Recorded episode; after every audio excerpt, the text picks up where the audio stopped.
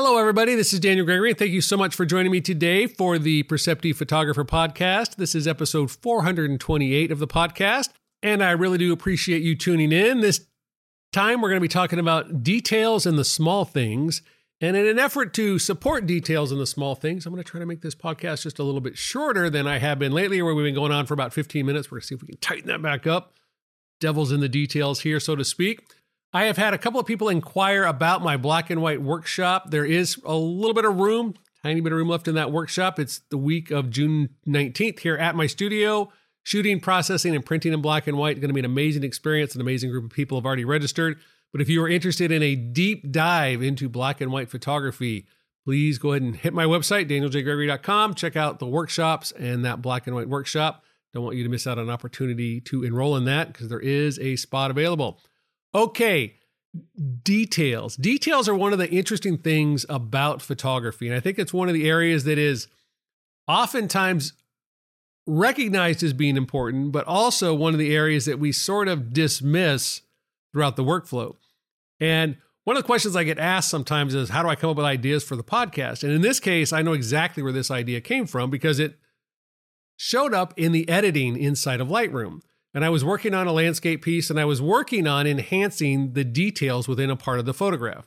Working on a landscape, working on a tree, trying to get some of the detail in the foliage and the branches to sort of get a little more three dimensional pop a little bit more.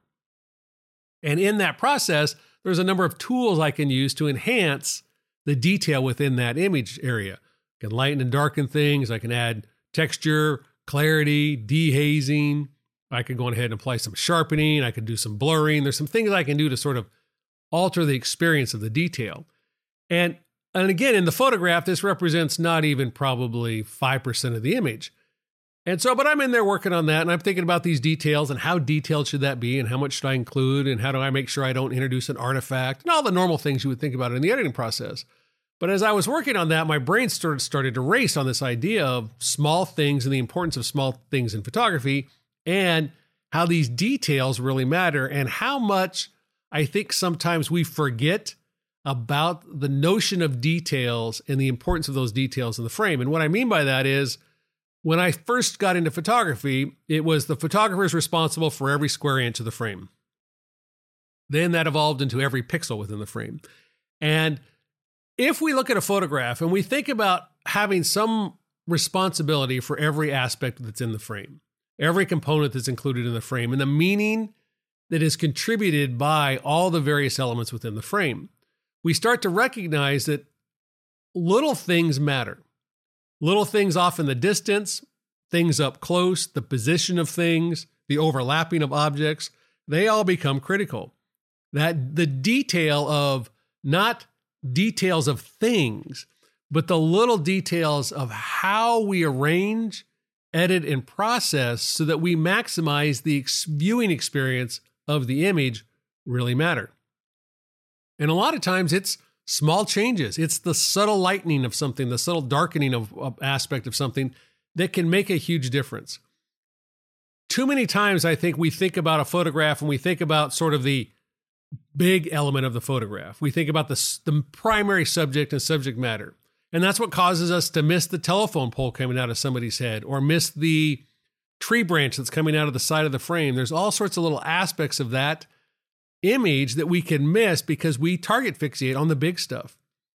But if we think about the totality of the photograph and we think about every square inch, it's what allows some of us to look at a photograph and say, oh, wow, it's really great. But, you know, I get distracted by what's happening in the upper left hand corner you know, it doesn't have enough tone in there, and I sort of escape out the photograph. When I get up into that upper left hand corner, I sort of leave the frame. Or I look over there in the shadow information, and it's just sort of a negative, gaping black hole. It lacks some detail to hold the structure of the photograph the way the rest of the image holds its structure.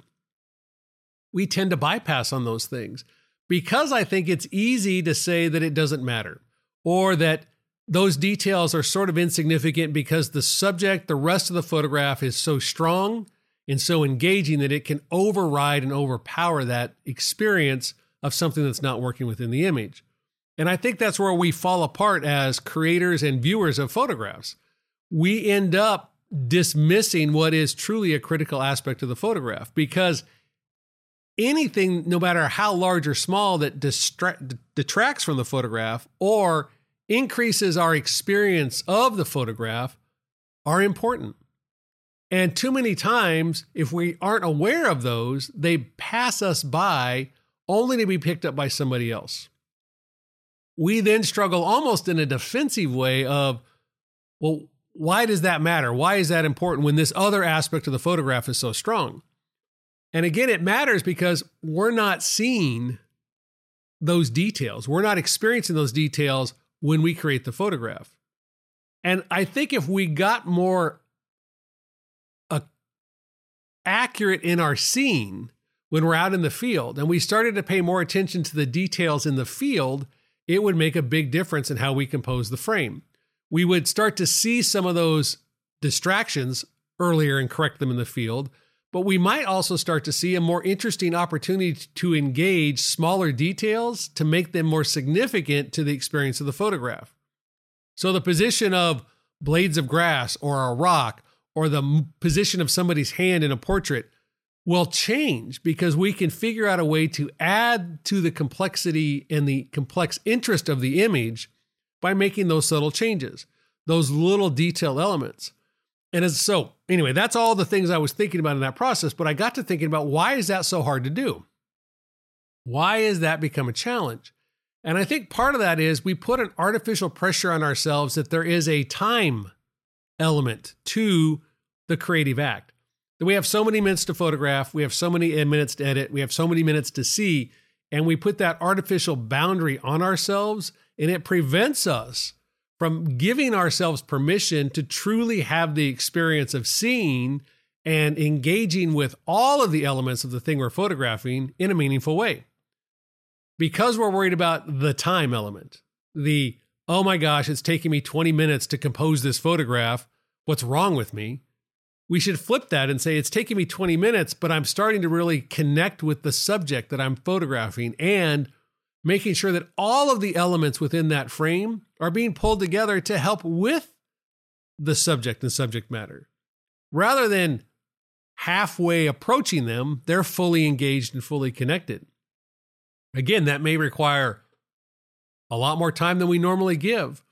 But I think when we do that, it allows us to have a more deep, meaningful experience behind the camera.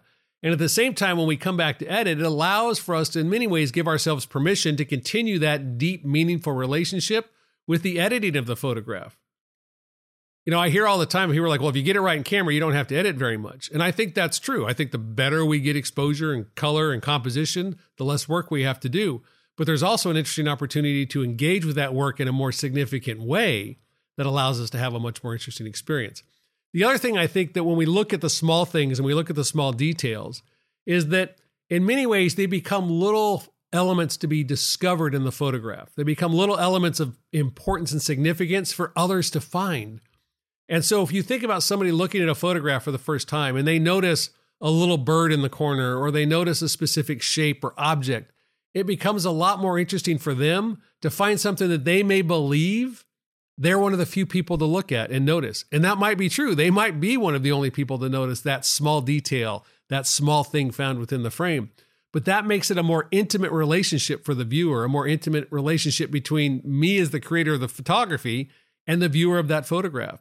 Because we then share in the secret moment of the small detail that not everybody's going to notice. And I think that makes more makes for a more meaningful connection and a deeper connection for people who aren't necessarily even in the room with me talking about the photograph. They know that, wow, not everybody's seen that. Not everybody's looked at that. I got to have a unique viewing experience when I looked at that photograph. And I think that unique viewing experience makes for a deeper, more rich viewing experience. So as you look at your photographs this week, maybe think about your process. How much in time are you spending on the details, the small things to make sure that they are helping you and being illustrative of how you communicate and what you have to say? I think if you do that, you'll find that there's a lot of ways you can approach your photography with small changes that make a huge impact, not just on you and the way you create, but also on the relationship relationship you have with the people who look at your photographs. Thanks again for joining me. I hope you have a wonderful creative week. Enjoy whatever you do. Give yourself some time to be creative. If it's been a while since you've done something creative and fun, make sure you give yourself a little time to do that. It doesn't take long to recharge those creative batteries, but we got to make sure we dedicate some time to that. Thanks again for listening. Have a wonderful week, and I'll see you next time.